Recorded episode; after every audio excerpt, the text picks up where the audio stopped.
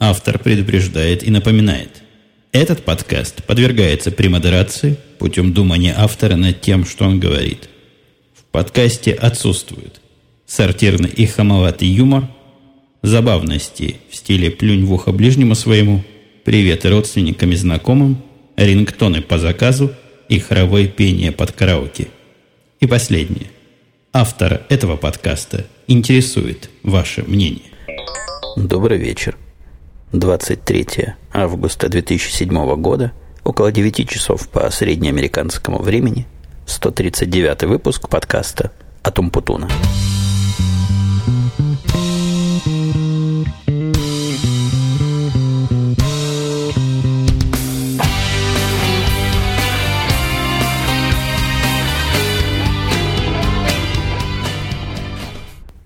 У меня нет тени сомнений, что вам сразу стало понятно, запись подкаста сегодня необычная.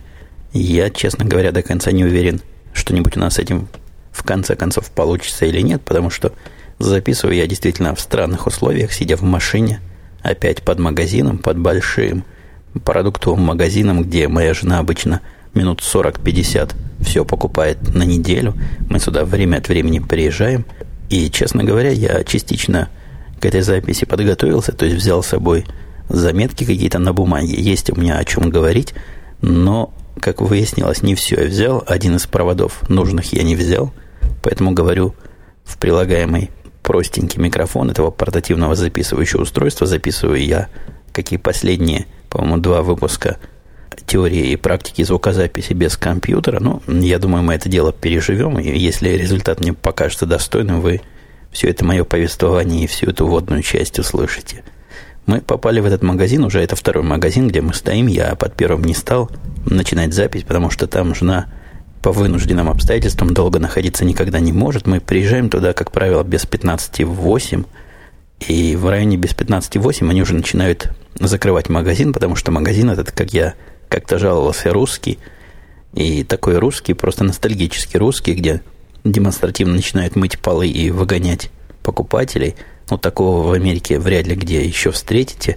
Ну, а вот сегодня мы приехали в половину. То есть за полчаса до закрытия, и что вы думаете? Они уже в это время начали думать о мытье ножей, полов и прекращении обслуживания покупателей. Короче говоря, пробыли мы там совсем недолго, минут за 10 пришлось жене все быстро купить, чтобы людей не задерживать, они просто недобрительно косились и показывали, как мы им жизнь усложняем, в том смысле, что в такую погоду – Никто не ходит из нормальных людей, из нормальных покупателей. Одни мы здесь шастаем. А погода такая, вы, наверное, тоже можете услышать через некоторое время. Сейчас вроде бы стихло. Погода совершенно странная здесь. Я сегодня уже рассказывал в Твиттере, но я про Твиттер немножко позже расскажу, что на нас шло торнадо. Причем такой торнадо крутое. Было предупреждение без сирены спуститься в подвал прямо сейчас и сидеть там до следующих сообщений. Ну, пока мы это сообщение получили, его посылали все буквально. По телевизору все передачи перерывались по локальным каналам. Нам с работы прислали сообщение. Весь офис наш, как мне рассказывали, но не этот, в котором мы сейчас, а вот тот новый из стекла и бетона, он, видимо, очень торнадоопасный. Их эвакуировали во внутреннюю часть офиса. Насколько я видел в одной из передач, вот эти внутренние части, то есть там, где лестница находится – они по плану защищены от стихийных бедствий различных типов ураганов и торнадо, и туда предполагается народ собирать в случае необходимости. Так вот, похоже, их всех собрали, они там пережидали окончание этого торнадовского предупреждения.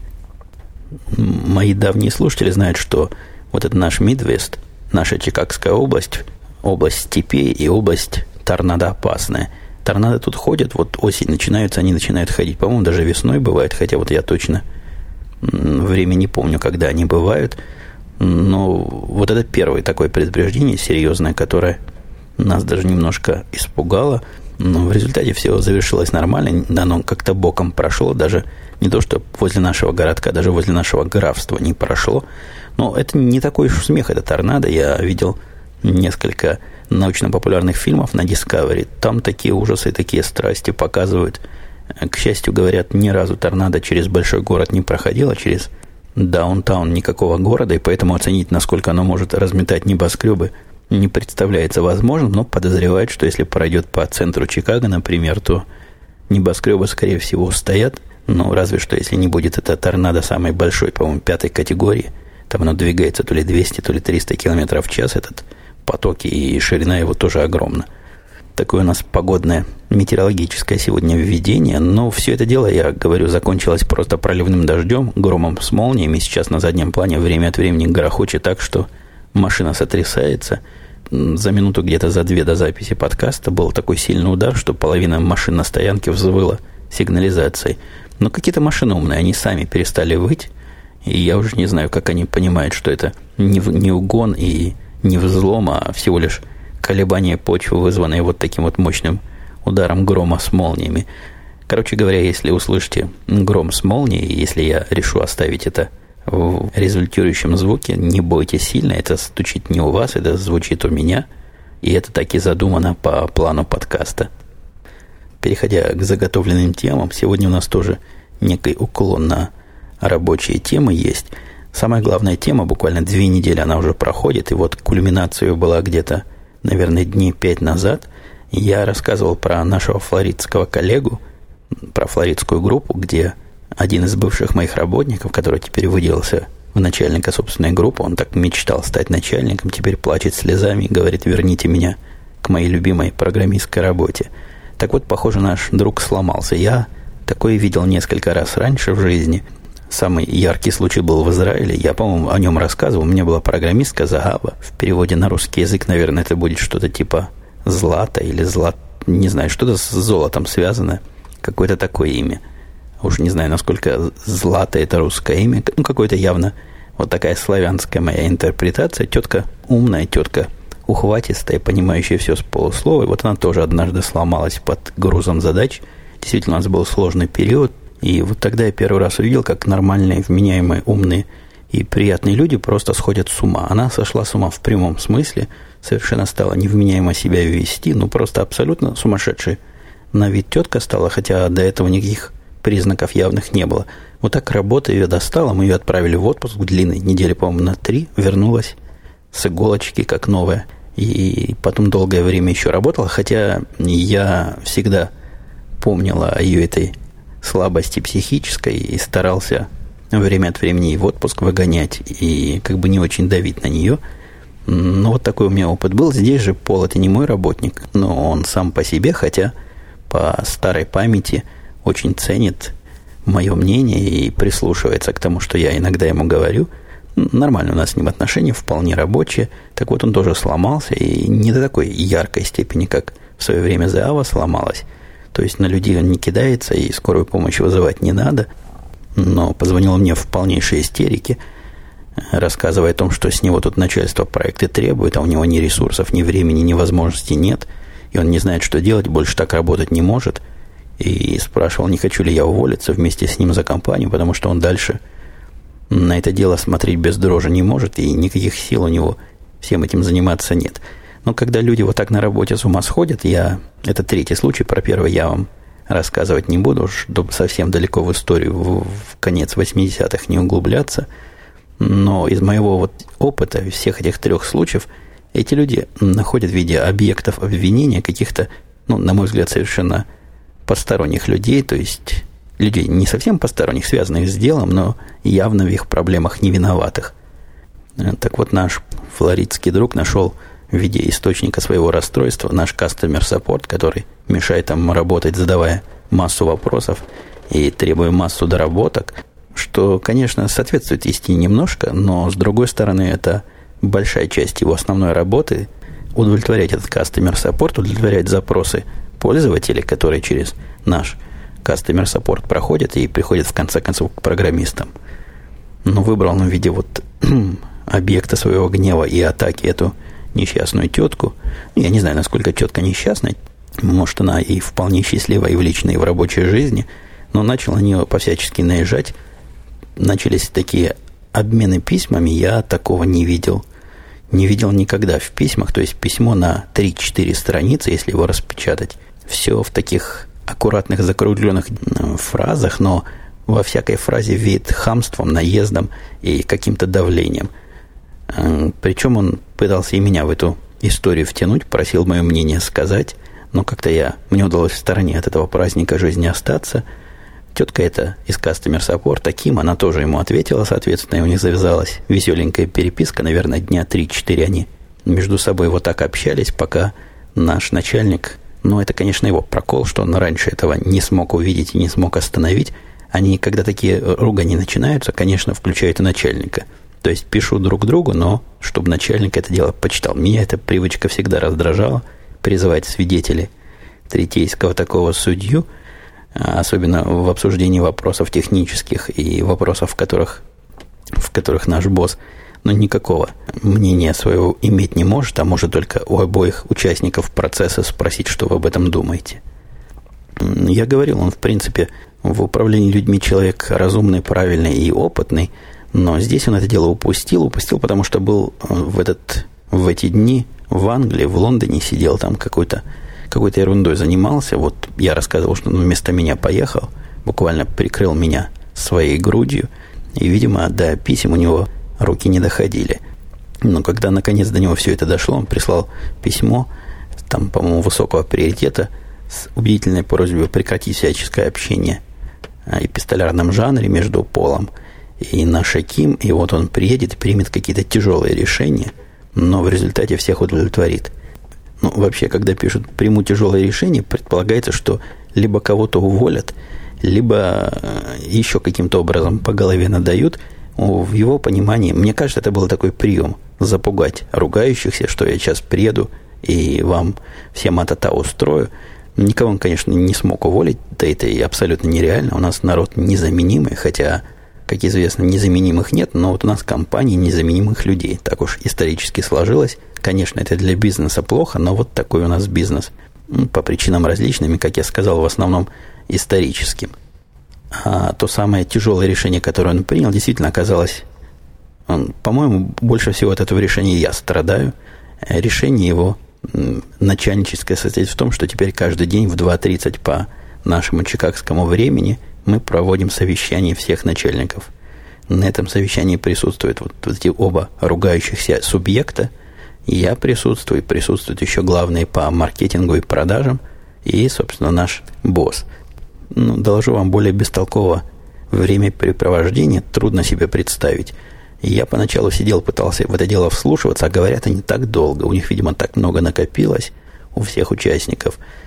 Я пытался это слушать, и когда ко мне обращались, пытался как-то осмысленно отвечать. Теперь я просто отключаю микрофон, отключаюсь от всего этого происходящего и работаю в процессе. И когда мне задают вопрос, я включаю микрофон Вежливо спрашиваю, не мог бы ты повторить свой вопрос, а тут у меня прием плохой, ничего не услышал. Вопрос повторяют, и я на него как-то отвечаю. Ну, иногда не в степь, иногда не по теме, но это вполне оправдывается тем гигантским количеством времени, которое я экономлю, и вот, так, вот такой вот мелкой хитростью Говорят они, я еще раз повторю, часами. Сегодня совещание началось в 2.30, закончилось почти в 5 часов. Как у людей язык не устает это говорить, Хотя, конечно, от меня, как от подкастера болтливого относительно это может и странно слышать, но я бы не смог говорить ни о чем в течение вот этих двух часов. Мои уважаемые коллеги это делают уже в течение всей последней недели.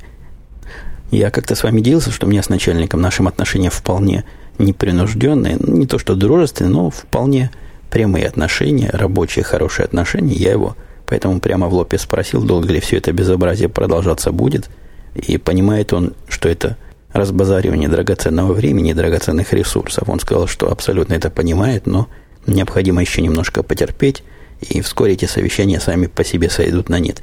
И сегодня действительно совещания начали сходить на нет, в том смысле, что все согласились завтра, к счастью, не совещаться. То есть у нас пятница теперь будет выходной, уже будет не пять дней в неделю это совещание, а четыре, может, в следующую неделю сдвинут это дело на три совещания в неделю. Когда, кстати, он меня спросил, как часто я считаю, нам нужны вот такие посиделки, я сказал, наверное, раз в две недели будет достаточно. Немножко затянувшаяся рассказка в эту сторону, но поверьте, количество времени, которое я провел, сидя и слушая это дело в полуха, вполне объясняет и вполне оправдывает мой длинный рассказ про эту грустную, на мой взгляд, историю – и еще из странного в рабочих темах индейцы меня опять удивили. И теперь индейцы, которые тоже в Индии, вот те самые индейцы без перьев, и которые являются первым уровнем технического саппорта. Так вот, на полном серьезе они меня попросили сделать, я опять пытаюсь от технических подробностей немножко уклониться, но основная идея была в том, что мне необходимо было с нескольких компьютеров открыть доступ в интернет. Компьютеры находятся в зоне производственной, в зоне production, и всякие такие действия требуют, конечно, специальных работ. То есть компьютеры там защищены, ни в какой интернет они не выходят. Но вот понадобилось им по, по бизнес-требованиям выходить в интернет, о чем я и написал специальный тикет, где четко объяснил, что вот два компьютера, их исходные параметры такие, исходные адреса, а получатели я не могу сказать, потому что получатель должен быть any, то есть все, то есть весь интернет. Но я думаю, идея понятна даже для далеких от интернета слушателей, мне необходимо с этих двух компьютеров выходить в любое место в великом и могучем интернете. В ответ на это они мне мгновенно прислали форму, в которой попросили указать все исходные адреса и все адреса, куда я хочу выходить.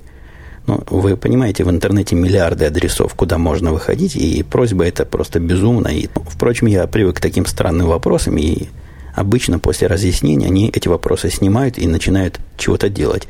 Делают индейцы эти, сами они ничего не делают, они всего лишь должны передать этот тикет правильной группе. Так вот, я им написал, дорогие вы мои, вот это any, это не конкретный получатель, это означает весь интернет, и, конечно, я не могу указать конкретных адресов, потому что их слишком много, поэтому будьте добры, передайте это, как я сформулировал, в группу сетевую, и они разберутся, они понимают, о чем я здесь рассказываю. Через день мне позвонил индеец из той самой Индии, причем звонят они в совершенно отвратительное время, в 8.30, где-то это у них уже вечер, а у нас для меня 8.30 это практически ночь, но особенно в последнее время, когда я стал с европейскими биржами работать, я отлаживаю свои программы до 4 до 5, ну, представьте, только заснул, а тут звонок индейца без перьев из Индии. И вот он спрашивает меня, не мог бы я точно сказать, какой адрес вот у этого получателя Эни. Я ему объяснял, наверное, минут 10 по телефону, что его вопрос не имеет ответа. То есть ответ он имеет, но ответ слишком широк. Его невозможно как-то артикулировать и как-то объяснить. Он не понял, о чем я говорю, но, похоже, мне поверил. Хотя потом еще из разных других индийских групп мне пытались заставить этот самый адрес таинственный всего интернета вписать. А, кстати, я сказал, что я ночью работаю с э, европейскими биржами – вот, слышите, дождик закапал. Я предупреждал, что может начаться дождь. А вот этот крик, который вы слышали рядом, это я стою на стоянке, и в соседней машине девчонка прищемила себе руку багажником. Причем так сильно прищемила, сейчас стоит, просто плачет. К ней уже мужики какие-то подбежали, успокаивают и спасают. Наверное, поведут в медпункт. Ну, знаете, багажником руку прищемить, это дело серьезное. Мне однажды дверью закрывающейся прищемили палец в такси. Доложу вам, было сильное впечатление, до сих пор вспоминаю с ужасом. Ну, теперь мне, похоже, придется перекрикивать дождь. Он довольно сильно стучит. Может, это какая-то романтика. Вы можете представить, что дождь стучит по вашему подоконнику, а не по крыше металлической моей японской машины.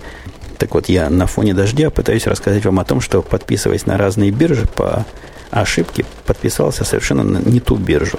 Ну, подписка на бирже через ту систему, которой я пользуюсь, заключается в том, что необходимо указать код этой биржи. Коды буквенные и коды мало чего говорят. Некоторые коды, конечно, понятны. Например, LN это лондонская э, биржа ценных бумаг, там MX это, по-моему, мадридская биржа. Какие-то ассоциации есть. А одна из бирж, на которой я подписался, была трехбуквенная. Причем трехбуквенное сочетание ни о чем особо не говорил. То ли OXT, то ли OYT, что-то вот такое – а, ничего не выражающее. И я сильно удивился и даже кинулся отлаживать свою программу, когда увидел, какие символы начали приходить. Символы – это название ценных бумаг. Вот если у Microsoft, например, название на NASDAQ будет MSFT, у Apple будет AAPL, то есть какие-то вполне осмысленные буквенные названия, то здесь посыпались циферки.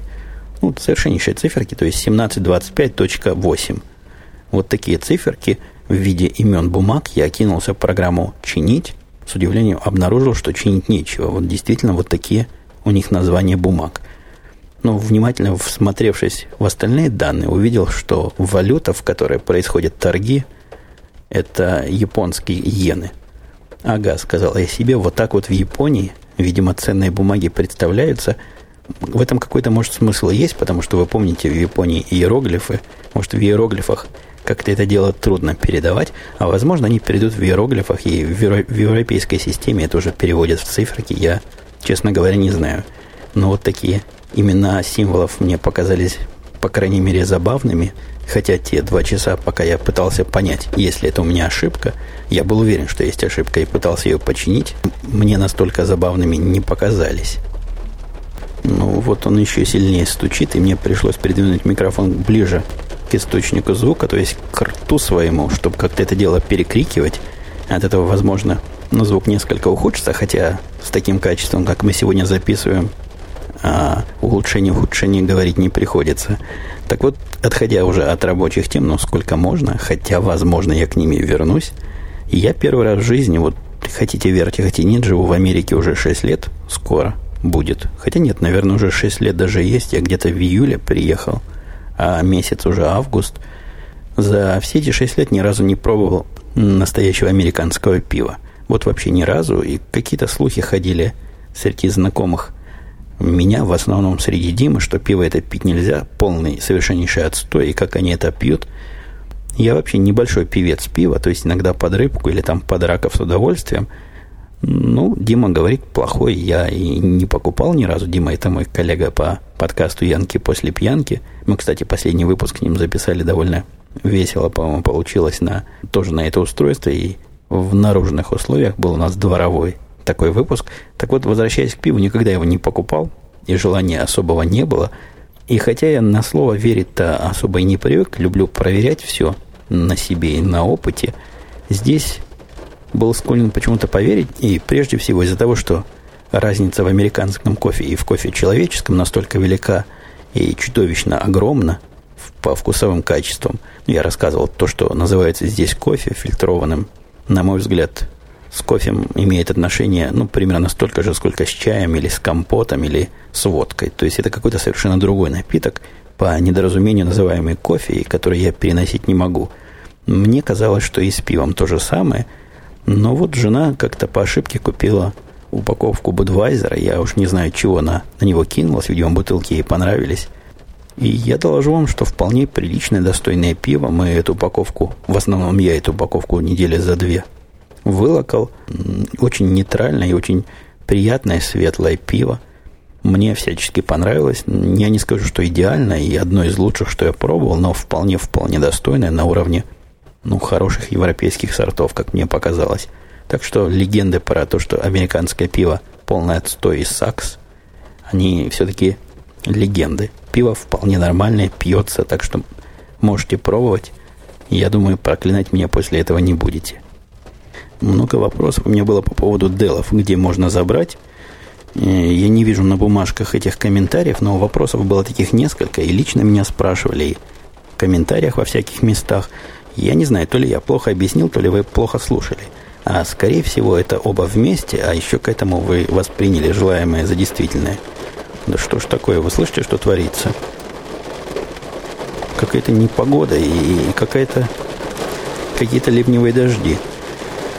Так вот, я, опять же, перекрикиваю все это безобразие. Вы, видимо, все-таки не услышали то, что я сказал. Я сказал, что компьютеры эти будут уничтожаться. И никакого способа поделиться с вами этими компьютерами у меня нет, потому что компьютеры эти положено уничтожить, и они будут уничтожены. То есть все будут по учету, заплачены деньги за уничтожение, и компьютеры будут такие разрушены полностью и до основания. Я, к сожалению, никак не могу их оттуда в сторонку унести. Это будет такое же воровство и такое же хищение, как если бы я унес рабочие компьютеры. Поэтому не обессудьте ничем. Я вот вам помочь тут не могу. Были у меня люди, которые предлагали подъехать и забрать. Были некоторые, которые предлагали мне FedEx это им посылать. Были разные предложения совершенно, но не получится у нас с вами, дорогие слушатели, к сожалению, не получится, не раздают их бесплатно, и коммунизм здесь еще увы, не наступил. А iPhone мой, про который я давно не говорил, он тоже вызвал некую такую информационную тему, информационный... Кстати, информационный повод вам, дорогие слушатели, кажется понятным словом, потому что, как оказалось, не все это понимают. А, один из подкастеров, которому в разговоре с которым я это слово использовал, сильно удивлялся и хмыкал, не понимая, о чем тут речь. Мне кажется, вполне ясный такой термин. Ну так вот еще один информационный повод, который возник, который вызван моим айфоном, это повод счета. Счет пришел. Первый счет, он раз в два месяца приходит, по-моему. Я посмотрел, просто прослезился. Там перерасход минут где-то, я не помню, сколько это в минутах, но в деньгах это на 200 долларов. Это немало, потому что плачу я за за план, за все эти разговоры, за все эти, три, за все эти два телефона, что у меня активно включены в этот семейный план, где-то долларов 80 каждый месяц, а тут 80 плюс 200. 280 разница. Разница, конечно, немалая. Сумма меня это не убьет и не разорит, но, тем не менее, неприятно. Полез я смотреть на их сайт. Сайт их показывает странное. Вот это как раз и вызвало мое желание поговорить. Нет, я, пожалуй, приостановлюсь, подожду, пока он не так станет стучать, и продолжу, как только этот ливень чуть-чуть стихнет. Но вроде как потише стало. Он все еще стучит, но дожидаться конца этой стихии нам, видимо, вполне бесперспективно. Продолжим. Поэтому э, я уж не помню, где я был. А, я был на, на счете, который пришел за телефон. Так вот, зайдя на сайт, обнаружил, что никакого перерасхода у меня на первой странице нигде явно нет. То есть, как бы минут у меня еще немножко осталось, но там такая надпись о том, что данные, представленные по поводу моего использования, использования минут моего плана, могут немножко не соответствовать. И вот почитайте там соглашение, причем такое соглашение типа лицензионного, где сказано, в каких случаях оно соответствует, в каких нет. Никто такого не читает. И весь народ, глядя на эту страницу, вот я, например, глядел на эту страницу, страница вполне user-friendly, то есть дружественная обычному человеку, далекого от всех этих сетевых дел. Там нарисован такой бар, заполненный на две трети где-то. И сказано, из своих 400 минут вы потратили там 270. Но, однако, если походить по сайту и походить в подробности, то в подробностях можно найти совершенно другую картинку, которая с этим не имеет ничего общего. И если на первой картинке было видно, что у меня еще есть минут 100 поговорить в этом месяце, то на второй картинке было видно, что осталось 26 минут – какая-то более точная и более э, правильная картинка, и добраться до нее, должу я вам, дело нетривиальное. Я сильно подозреваю, я бы даже сказал, как в каких-то английских романах ставлю пенни против шиллинга, что делают они это, заразы, специально для того, чтобы потребителя обманывать, и мне сильно кажется, что это какая-то почва для такого группового иска, который можно затеять и наказать их за вот такой обман потребителей – ну, короче говоря, не стал я с ними, конечно, ругаться, не стал я с ними связываться, деньги небольшие. Да и вопрос уж не такой принципиальный, просто позвонил и изменил свой тарифный план с 400 минут в месяц до 1400 минут. То есть теперь у меня на 1000 минут больше, это должно все мои нужды разговорные покрыть. А разница в цене между моим сегодняшним планом и этим новым составляет всего каких-то 30 долларов. Ну, согласитесь по сравнению с одним месяцем перерасхода, эти 30 долларов полная ерунда. И еще чем я хотел бы поделиться сегодня, это крайне отрицательным впечатлением по поводу просмотренного фильма. Мне несколько слушателей порекомендовали фильм э, русский, то есть российский фильм. По-моему, кто-то сказал, что это шедевр современного российского кинематографа, кто-то сказал, что это вполне крепкий и пристойный фильм. И вот наш ответ Голливуду, наши ответы, они всегда – меня немного настораживают, и в этот раз тоже моя настороженность была вполне обоснована. Ну, а фильм-то назывался «Параграф 78». Он фильм в двух частях, как сейчас любят выпускать. Видимо, это коммерчески оправдан, но это не русская придумка. Он, он Таратино был фильм в двух частях. И какой-то еще русский фильм был по, по-моему, по Лукьяненко в двух частях. И вот этот тоже в двух частях. Но я посмотрел на него, Вывод сразу скажу вам. Это, по-моему, один из самых отстойных фильмов, которые я видел за последнее время. Но он может конкурировать, наверное, по отстойности с фильмом «Дум», который я тоже как-то случайно посмотрел. И, собственно, почему я Дум вспомнил, они как-то сюжет немножко похожи. Ну, глупостью и сюжета, и дешевизной реализации. Хотя я не знаю, как там это дешев, дешево или дорого.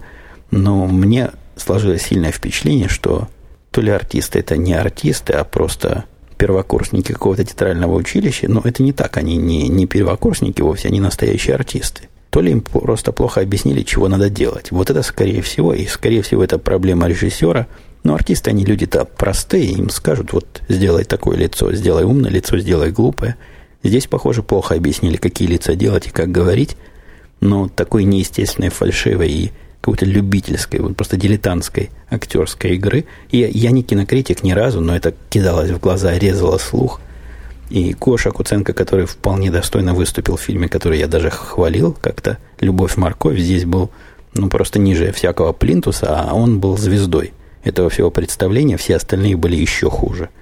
Короче говоря, если вдруг вы этот фильм не видели, не смотрите его ни в коем случае, потратите только время и никакого удовольствия, скорее всего, не получите. Немножко в сторону комментариев. Хоррор Рейн спрашивает, давно уже и прочно подсел на ваши подкасты. Очень интересно было бы узнать ваши соображения по поводу правильного портала для подкастов. Но я обещал свои все соображения подробно и детально рассказать. Я, и я надеюсь остаться верным своему слову и выложить специальный выпуск расширения, где медленно, неспешно и в деталях поговорю о том, о чем я имею в виду – и те мысли, которые уже в голове как-то сформировались, а сформировалось ряд мыслей, которые просятся на выход для обсуждения. В общем, как только я соберусь все это дело записать, я надеюсь, что в эти выходные время у меня будет, сразу же вы все мои мысли и узнаете. Слушатель дизайн, ну, совершенно неудивительно, что он спрашивает такой вопрос, у него ник такой. Так вот, дизайн спрашивает, а можно ли взглянуть на дизайн, что сделал ваш индус? Очень заинтриговали – нет, но, к сожалению, на дизайн взглянуть нельзя. Это уже, это уже будет некое уж больно глубокое погружение в мою работу. И, и уж больно такая инсайдерская информация. Вот что мог сказать, я сказал. Что мог рассказать, рассказал. И вообще у нас подкаст. Вы строите картинки в голове. Додумывайте, что я там не дорисовал. И я думаю, так даже интереснее. Ну, просто представьте себе, какой дизайн должен быть, чтобы вызвать у меня 5 или 10-минутный монолог в гневных тонах на эту тему. А вот слушатель Птаха пишет мне совершенно замечательный комментарий. Я просто не могу удержаться его не прочитать. Дорогой Мпутон, пишет он, я проживаю в Ванкувер, Канада, и с удовольствием слушаю ваши подкасты. Русский язык у вас просто на уровне любого филолога. О, учитесь, дорогие слушатели, как делать комплименты. Поэтому, когда вас критиковали в прошлом, для меня это было удивительно. Я немножко торможу с э, чтением, потому что написан он транслитом. А дальше он спрашивает вопрос по поводу ваших делов. Ну, я уже ответил, делов нет, но вот комментарий хороший. Вот человек просит поделиться компьютерами, но начинает правильно, с похвалы. Учитесь. Кейс спрашивает, а почему нельзя было отдать эти компьютеры тем же бедным детям? Ну, тем же детям, которым отдали столы и всякую офисную мебель. В США такая степень компьютеризации, что же никому не нужна почти новая техника, спрашивает КС. Нет, это вопросы паранойи, это вопросы секретности. То есть тут очень трудно кому-то объяснить, что если вынуть из компьютера жесткие диски, уничтожить их или хотя бы не вкладывать в компьютер, то от этого никакой потери секретности, никакого, никакой уязвимости для наших систем не наступит. Ну вот начальство решило, где-то большое, где-то там, где оно заседает, что компьютеры надо уничтожать, полностью утилизировать и делать это так, чтобы окружающая среда не страдала, и вот будут уничтожать. И никакие дети все это хозяйство не получат. Смотрю на, на время, на время вещания. Время вроде, вроде бы время большое прошло, хотя я тут делал паузы, пережидая гром, пережидая молнии, пережидая всякие удары, поэтому, возможно, у нас есть еще некоторый запас. Слушатель под именем имя. Сегодня мне с именами везет. Дизайнер был под именем Дизайн – а другой под именем имя. Говорит насчет скорости копирования. Ну, все правильно пишет он. Если, например, одна гигабитная карточка full duplex, ну, я не буду зачитывать, он пытается объяснить, что технически возможно объединением двух карт сетевых увеличить скорость копирования. Я в прошлый раз, вы помните, рассказывал про мальчика, который предложил вот так вот сходу вставить в рабочий сервер еще одну карточку для того, чтобы ему было файлы быстрее копировать. Я полностью с именем согласен, что действительно теоретически это можно. И не то, что теоретически, даже практически у нас в продакшене стоят машины с восьми портовыми картами, и вот именно таким образом там порты объединены, что были двухгигабитные линии передачи. Но случай этот я не стал в прошлый раз и в этот раз в подробностях освещать, потому что подкаст у нас не, не самый гиковский, не самый технический, а гиковский технический подкаст у нас будет радио Ти, и будет этот подкаст в субботу выходить. Я напомню, это будет юбилейный выпуск. Полон, видимо, сюрпризов. Но для меня он тоже полон пока сюрпризов. Я, ни я, ни коллега Бобук пока еще не придумали, чего там будет. Но уж поверьте, мы чего-нибудь придумаем. Так вот, в этом подкасте я не углубляюсь в такую же глубокую технику, но поверьте мне, предложение, как оно было сформулировано, и идея, которая была высказана этим мальчиком, была абсолютно неграмотно, безумна и, я бы даже сказал, безответственно. Если обращать внимание на то, что речь шла о настоящих боевых серверах. Так вот, в этот раз он вообще меня добил, и добил меня настолько, что вынудил мою американизацию шагнуть на следующий уровень. Я надеюсь, это был временный шажок, и я долго с собой боролся и долго беседовал сам с собой, пытаясь объяснить, надо это делать или не надо. Но вот я чего пытаюсь сказать? Я пытаюсь сказать, что этот орел в своем стремлении исследовать проблему, ну, одна проблема у него есть, и он одна исследует, ему показалось того сервера, с которым он работает, как я несколько раз ему говорил, играется а он всегда обижается, когда я говорю «играется». Говорит, я не играюсь, я работаю. Так вот, с чем он игрался, потому что, на мой взгляд, это работой назвать нельзя. Те глупости, которые он там творит. Ему показалось этого сервера мало, и он пошел на рядом стоящие. Ну, прибавил единичку к адресу, узнал у кого-то из знающих людей имя и пароль. Я, кстати, выясню, кто ему сказал. Руки оторву и язык укорочу. И начал с этим новым сервером играться. Причем ему показалось, что сервер надо перегрузить. Он его перегрузил – Мало того, что перегрузил, он еще решил Linux немножко пооптимизировать. Ну, вот ему показалось, что надо и Linux пооптимизировать. Но поскольку он в Linux, как мы с вами уже выяснили в прошлых подкастах, ни в зуб ногой, ни кукареку, он нашел какие-то рецепты в интернете, мне кажется, сомнительные рецепты, и попытался их туда, туда применить. Э, результат этого применения крайне трагичен. Не то, что это уж такая трагедия, к счастью, он не попал на боевой сервер, он попал на один из серверов – с которыми наши индийские ребята, вот те, которые для нас пишут продукт, работают. Убил он этот сервер в конец, и это было в среду, по-моему, или во вторник. Я с тех пор на работе не был, но сколько мы его пытались поднимать, перегружать, ничего. Зависает, не грузится. Уж больно он его сильно починил, причем паразит не признается, чего он там такое поменял. Сказал, что сделал стандартную процедуру улучшения, и вот его паяльником, наверное, надо пытать, чтобы он сказал, чего же он конкретно такое сделал – чтобы эти его изменения откатить назад. А моя американизация заключалась в том, что после долгого разговора с ним, но разговор был просто странный. Я говорю, ты понимаешь, что нельзя трогать чужие сервера и те сервера, которые используются другими людьми. И что для игр у тебя есть другой компьютер. Он говорит, я не играю, я работаю, мне надо было проверить. Я ему опять, ну нельзя проверять, если тебе надо чего делать, спроси у меня разрешение, я тебе скажу нет. И ты не будешь проверять. Он говорит, но мне надо было проверить. В общем, после такого переливания пустое в порожнее, я, скрипя сердцем, настучал на этого орла его начальнику, потому что я с ним сам ничего сделать не могу, остановить не могу. Я ему говорю А, он говорит Б, и продолжает творить свои чудеса.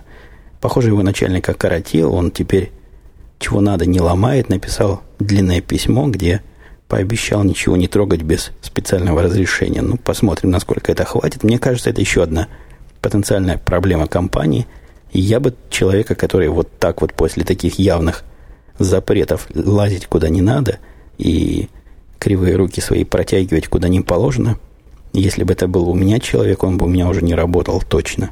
Ну, я, скорее всего, такого и не взял, но, но если бы вдруг по пьяни взял, уже бы начинал расставаться.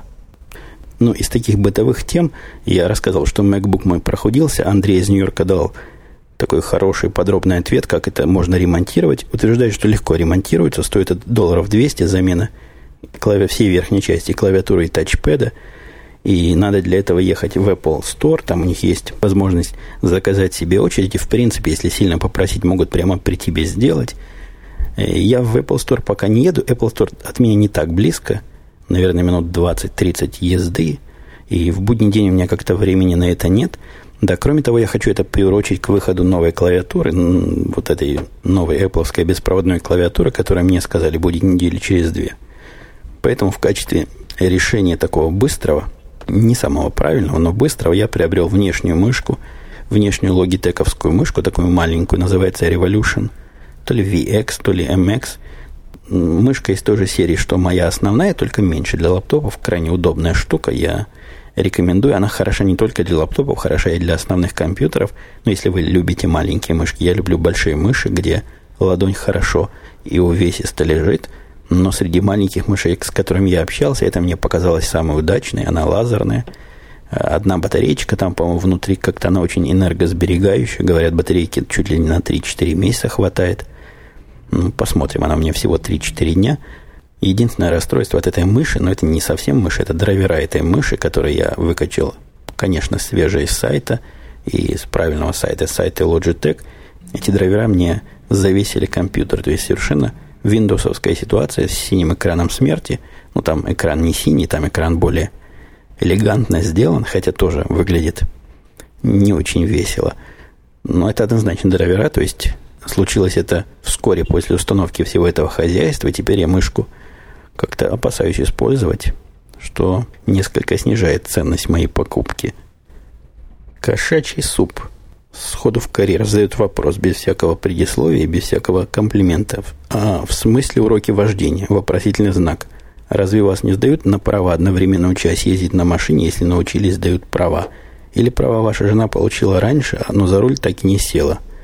И эти уроки что-то вроде повышения квалификации. Видимо, кошачий суп не очень давно с нами. Я рассказывал, что здесь для того, чтобы ездить в машине э, с водителем, который вас учит, то есть со мной, не обязательно с учителем, не надо сдавать права, а нужно сдать теоретический экзамен – получить специальную бумажку, которая правами не является, но является разрешением водить машину в присутствии водителя, который опытного водителя, по-моему, больше года у него должно быть стажа, если не ошибаюсь, и больше то ли 18 или то ли 21 года. Так что ничего тут такого странного нет. Вот так мы и учимся водить полностью по закону. И еще были вопросы разные.